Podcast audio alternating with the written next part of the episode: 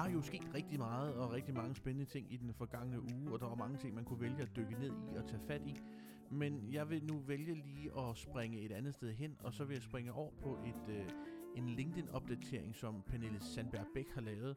Hun er CEO og founder af Good Talk and Principal Consultant øh, af RBL. Øh, hun, øh, hun har lavet en, øh, en opdatering ude på, på LinkedIn, hvor hun skriver, Hej alle i netværket. Blev spurgt, om jeg i morgen vil deltage i en podcast, og har ydmygt sagt ja. Et af emnerne vil være fremtidens HR. Hvis du skulle nævne de tre punkter, hvad du tror mest på vil ske på området, hvad, fokuserer, hvad forudser du så? Spørgsmålstegn. Hjælp modtages meget gerne, og også meget gerne fra jer, der ikke sidder i HR til dagligt. Og så en lille kærlig smiley.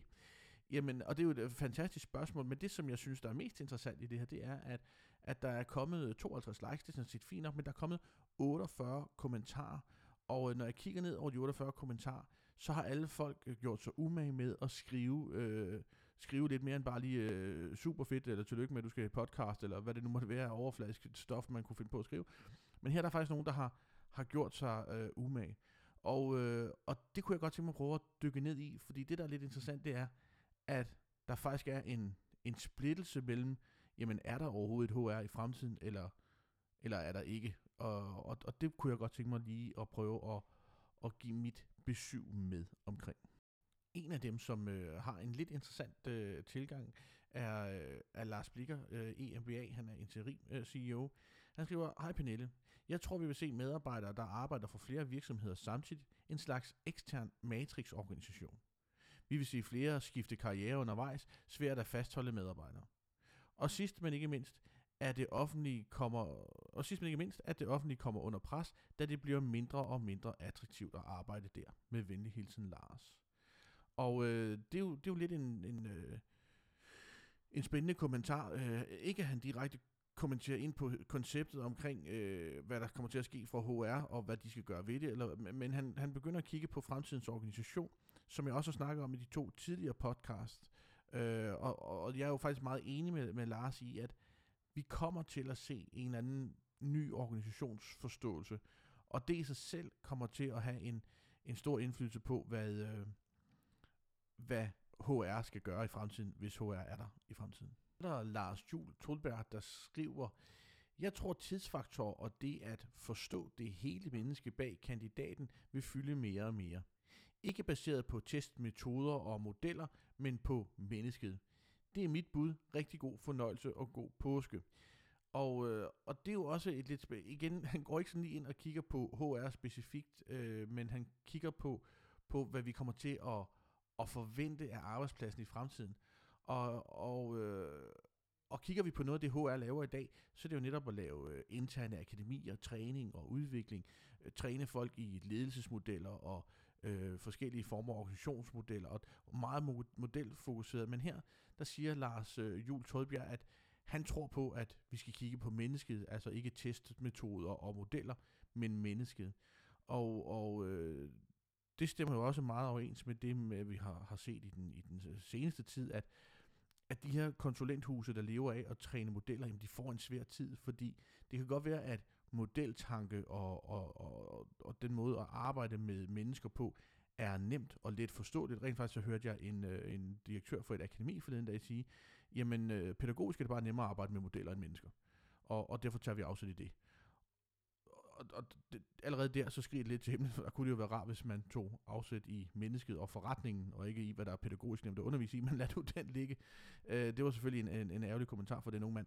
Men, men det er jo rigtigt, at vi skal kigge mere på mennesket og mindset, og træne mennesker og mindset, fordi vi kan ikke putte 100 medarbejdere eller flere tusind medarbejdere ned i nogle øh, modelkasser, så bare sige, så skal det hele virke på den måde. Så det er i hvert fald også et sted, hvor, hvor HR bliver udfordret i fremtiden, det er at sige, hvordan træner vi som mindset? For vi kan jo ikke længere sige, at øh, jeg skal træne mindset, og øh, det tager 5 timer. Det tager den tid, det tager. Øh, der er forskel på, hvordan vi kan lære tingene. Men man kan jo også sige, at vi har jo set rigeligt med mennesker, der går ind på et akademi, eller går ind på en uddannelse, og kommer derfra og ændrer jo i teorien ikke det store. Vi har stadigvæk, eksempelvis vi kigger på ledelsestræning i organisationer rundt omkring, vi, vi har stadigvæk øh, en stor del af, af medarbejdere, der mener, at det værste ved deres job er deres nærmeste forsatte, altså deres nærmeste leder, fordi vi har masser af dårlig ledelse. En kommunaldirektør sagde til mig den ene gang, Michael, hvordan kan det være, at vi smider så mange penge efter i kommunen, smider vi så mange penge efter øh, lederudvikling, og vi får stadigvæk dårlige målinger på vores ledere. Vi har, vi har stadigvæk dårlig ledelse. Hvordan kan det være? Og, og svaret er jo et eller andet sted øh, åbenlyst. Jamen det skyldes jo, at vi bruger så meget tid på at træne modeller og ikke mindset. Altså vi skal kunne arbejde mindsetsmæssigt med de mennesker, vi har omkring os. Og, øh, og det kan selvfølgelig også være svært, hvis vi på den ene side siger, at nu skal vi have mindset, men vi har forretningsstrukturer, der modarbejder et menneskeligt og holistisk mindset, jamen så giver det selvfølgelig nogle udfordringer. Det kan også være de steder, hvor, hvor HR øh, har en udfordring i fremtiden, hvis HR eksisterer i fremtiden. Damkær, hun siger noget andet. Hun skriver, kære Pernille, jeg tror, vi kommer til at forstå motivation på en helt anden måde. Det bliver ikke ved at blive accepteret at bruge op mod 40 timer ugenligt på noget, der ikke er en del af vores iboende livsformål. Så HR's udfordring vil blive at finde og implementere måder at integrere sit livsformål i opgaver og projekter, eller lade medarbejdere og ledere inkorporere deres livsformål i projektet. Det bliver spændende og en uhørt udvikling af det menneskelige jobbet, så vi kan lade så kan vi lade robotterne om resten. Puha, den er, den er jo også øh, spændende at sige, jamen, at vi skal til at integrere vores livsformål. Der kan man jo sige, hvis vi sådan bliver øh, sådan helt basalt tænkende, jamen, så er formålet med mennesker at reproducere sig selv, og, og så, så, så har vi noget ballade på arbejdspladsen, det kan jeg jo godt regne ud. Men lad nu lige den øh, side ligge et øjeblik, fordi Lise har måske øh, fat i noget, noget ret interessant her, det er, at vi vil arbejde med det, der er meningsfuldt for os. Og hvordan kobler vi så meningsfuldt og det, vi laver? Og måske er det, som øh, vi kiggede på tidligere, med, som Lars snakker om, det her med at hæve de her øh, matrix-agtige organisationer, hvor vi kan inkorporere vores livsmål flere forskellige steder, hvor det passer med den opgave, som, som en virksomhed står for. Det synes jeg lyder ret, øh, ret interessant. Men, men noget, der også er interessant, det er det her med, at, øh, at øh, Lise, hun også nævner det her med 4 eller 40 timer om ugen. Og, og, og det her med, at vi snakker om arbejdstid, er, er egentlig noget mærkeligt noget, og noget, som, som måske ikke behøves at være, fordi det drejer sig måske mere om at få løst opgaverne. Problemet er bare, at når vi siger 40 timer, så kan vi begynde at beregne, hvor lang tid vil det så tage, og hvornår vi så er færdige, og hvorfor er vi det, og så videre, så videre, så videre. Og, og det vil vi gerne have, men, men jeg synes, der er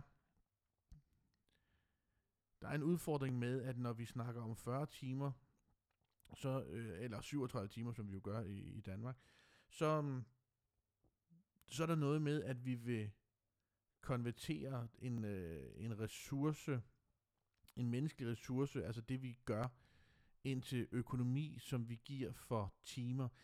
Det vil sige, at vi konverterer mennesket til en indsats per time, og det betaler vi dem nogle penge for. Men i virkeligheden så er mennesket der jo så meget mere end øh, bare en time eller 37 timer. Mennesket er der jo som et menneske med begejstring, passion, sorg, happiness, øh, alle de her følelser, som der jo er i mennesket. Og, det har vi konverteret til en timeindsats, således at vi kan konvertere det til en anden form for valuta, vi kan give tilbage. Så vi er i gang med at, at måle en masse forskellige grøntsager og give det mening i hinanden, og det, og det kan vi ikke. Altså, vi kan ikke sige, at jeg som menneske med, med min helhed er øh, x antal kroner værd i timen. Sådan virker det ikke. Altså, øh, faktisk så, øh, så kan jeg være rigtig meget værd i timen, hvis jeg arbejder med noget, jeg er glad for og begejstret for. Men fordi jeg arbejder med noget, jeg er så glad og begejstret for, så behøver jeg ikke have så mange penge for det, for jeg synes bare, det er sjovt at lave. Jeg kan jo nævne mange projekter, som jeg laver øh, gratis, bare fordi jeg synes, det er øh, rigtig sjovt. Podcasten her er jo noget, jeg gør ganske gratis, fordi jeg synes, det er sjovt at lave, og jeg synes, det er spændende sådan at følge med i, hvad der bevæger sig, og det er sjovt at være en del af, af debatten. Så, øh, så der er noget her, som i hvert fald, der er noget i den gamle dags tænkning af forretningsmodellen, som man kunne med, med, med god mening prøve at kigge ind i og se, om der kunne være værdi i at prøve at, at arbejde anderledes med. Lisette Plitschevek, mm, Pli, Lisette Plichevski, ja, Plichevski, som er sagsbehandler ved øh, Skat, hun, øh, hun er mere nede på jorden omkring, hvordan verden ser ud. Hun siger, et, ændring af arbejdstid uge. Der er flere virksomheder, der kigger på anden sammensætning af arbejdsugen, f.eks. fire dages arbejdsuge. Det, det kunne øh, også indebære ændringer af flekstid inden for det offentlige. Der er to, øh, der skriver hun øh, fokus på mus, puls, et forældet område, der trænger til noget revurdering, og tre, nytænkning af hjemmearbejdsplads.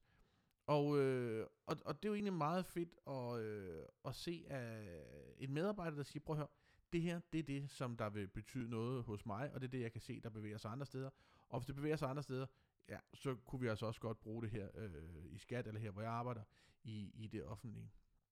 Vi har også øh, Nils Erik Vølk, der skriver, han er Senior Account Executive at øh, uh, Bashware, han skriver, Skyld HR ud med badevandet. De kramagtige forsøg på at retfærdiggøre deres forretningsværdi bliver forhåbentlig snart erstattet af AI, mere outsourcing og almindelig sund fornuft. Og, øh, og så Pernille, som er øh, ligesom forfatter til den her tråd her, hun, hun skriver, øh, hold da op, og så en, en blinkesmiley. Og, og øh, jeg kan faktisk godt forstå, hvad Niels Erik han skriver. Øhm, og der er mange af de tiltag, vi laver, som øh, i HR, som, som, som man godt nogle gange kan tænke er et forsøg på at retfærdiggøre sig selv. Øh, og, øh, og jeg synes godt, at HR kan bruge, hvis, hvis de skal være her øh, i fremtiden, så synes jeg godt, de kunne bruge at få, øh, få en, en brush over af nogle af de ting, de gør. Øh, altså igen, det her tilbage med, vi kan ikke, vi kan ikke konvertere mennesket til, til nogle øh, standardiserede målepunkter, og så sige, det er sådan, det er. Altså det er, det er simpelthen for, øh, for forkert i forhold til, hvordan vi bør være med og omkring mennesker øh, generelt. Den her øh, streame af, af super dejlige kommentar, så øh, dukker Hanne Elisabeth Pilgaard op. Hun er founder of Happy Workplace, og hun skriver, jeg tror, HR bliver forvandlet til en gruppe facilitorer og coaches, hvis primære funktion bliver at støtte selvledende arbejdsgrupper, når de selv skal stå for ansættelse, løn, samarbejde, konflikthåndtering og afskedelser. De er hverken en del af ledelsen eller medarbejderne, men autonome rådgiver, som tilkaldes, når grupperne går i stå.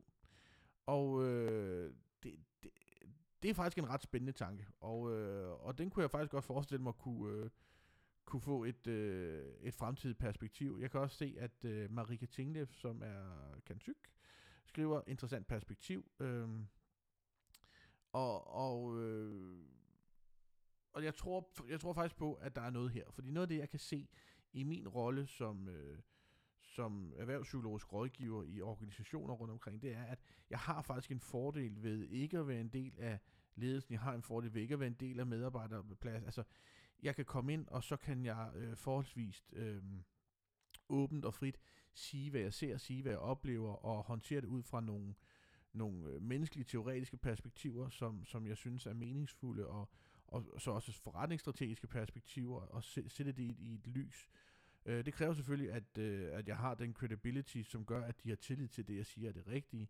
Men, men, øh, men jeg synes, det er et spændende perspektiv. Jeg har faktisk kigget lidt på den her tanke og model tidligere, øh, i forbindelse med noget arbejde, jeg sidder med lige nu, hvor jeg snakker om det med, at, at hvordan kan vi lede selvstyrende grupper fra et, øh, fra en, fra, øh, fra et hovedkontor eksempelvis, uden at vi er nede i detaljen, altså hvor vi giver mere slip, og øh, hvor jeg har kigget meget på stammekultur, og den måde øh, stammer opererer på og arbejder på, men hvordan de også har en højere mening et eller andet sted, og hvordan kunne det så være at Ja, så har jeg kigget lidt på, nu skal man selvfølgelig ikke snakke religion, det kan blive noget øh, dramatisk, men igen det her med, at vi har faktisk, øh, for eksempel øh, i gamle, gamle dage, der havde man jo kongen og staten, som styrede, og så havde man så det religiøse, som styrede det, det etiske og den, den adfærd, som vi bør have i, i det samfund, som vi var en del af.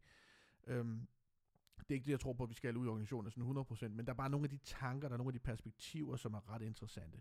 Så jeg synes, det er ret interessant, at han Elisabeth tager, tager sådan nogle tanker frem. Men, øh, men der var rigtig mange indspark. Øh, jeg, jeg tillod mig også selv at øh, lave et lille indspark, hvor jeg, hvor jeg skrev til Pernille, at, at øh, vi ser allerede tendenser i retning af, at HR er en uddødende disciplin. Til gengæld ser vi Employee Experience Officers bliver en titel på det amerikanske jobmarked. I uh, United Kingdom vurderer regeringen, at i 2025 vil ca. 50% af arbejdsmarkedet være freelancer eller på anden vis mere lyst tilknyttede medarbejdere. Hvad det hele kommer til at betyde for HR-kompetencer i fremtiden, vides naturligvis ikke, men måske skal HR til at have en plads i marketing eller kommunikation. En ting er dog sikkert. Evnen til at forstå mennesker og forstå dem rigtigt bliver mere og mere vigtigt for virksomhederne. De bedste tanker, Michael. Og øh, jeg tror, det er, jeg tror, det er ret vigtigt, at vi har mange af de her øh, tanker med, at, at organisationer bliver lavet om, uanset vi vil have det eller ej. Og tanken om, som i gamle dage, at, at øh, det var også fordi, vi var virksomhedsledere, der bare klart bestemte og kunne sætte 100% øh, dagsorden, jamen den har også ændret sig lidt, fordi vi har mange flere muligheder som, som mennesker i dag for at øh, få mere indflydelse på vores eget liv. Vi behøver ikke i samme stil at underkaste os øh, arbejdsmarkedet. Selvfølgelig skal vi tjene penge og sådan noget, men vi har bare flere muligheder nu, end vi havde for eksempel for, for 100 år siden. Og, og man må jo sige, at de gode, den gode bog, øh, Fyrsten af Machiavelli, som blev skrevet i 1624, jamen den ledelsesfilosofi har faktisk fortsat øh, i lang tid, og, og, og det er faktisk, hvis vi virkelig dykker ned i, hvad er det grundlæggende i Machiavellis tanker, jamen så er det faktisk stadigvæk styrende i nogle af de ledelsesfilosofier, vi arbejder med i dag. Så, øh, så, så det, det, det er selvfølgelig interessant, men, men jo ikke noget, der vil komme til at holde i fremtiden. Så, så det var sådan den, jeg lige vil tage frem i dag. Øh, det emne, jeg lige vil tage frem i dag. Jeg er super glad, fordi du lyttede med. Jeg vil også gerne sige tak til jer, som har kommenteret tilbage på, øh, på sidste uges øh, podcast. Øh, tak for jer, der har skrevet. Tak til jer, der har skrevet. Øh, jeg har ikke lige, nu, nu var der lige den her, som kom til at fylde så meget, så jeg har ikke lige haft taget det op øh, i dag, men, men mange af dem, der har, har kommenteret tilbage, har været tilbage i, i den første øh, podcast og snakket lidt om det her med, hvordan kommer organisationen til at se ud i fremtiden, og det her med, jamen, åh nej, vi kan ikke så godt lide det her med, at vi er øh, løst tilknyttet, eller kan det virkelig være rigtigt, at det er sådan en organisation, der kommer til at se ud, og, og hvad betyder det? Jamen, som vi kan se ud af, af dagens podcast, og vi kan se ud af, af alt det øh, gode, der er blevet skrevet til Pernille øh, Sandberg Bæk, jamen, så er der bare rigtig mange ting, som er svært at, at forudse. Øh, og noget skal måske heller ikke forudses, noget skal måske bare ændres, øh, som, som det nu øh, sker. Men øh, det var alt for mig for den her gang, og igen, tusind tak fordi du lyttede med, tak fordi du interagerede til dig, der har interageret, og øh, vi lyttes ved, pas nu godt på dig selv derude, og have en rigtig dejlig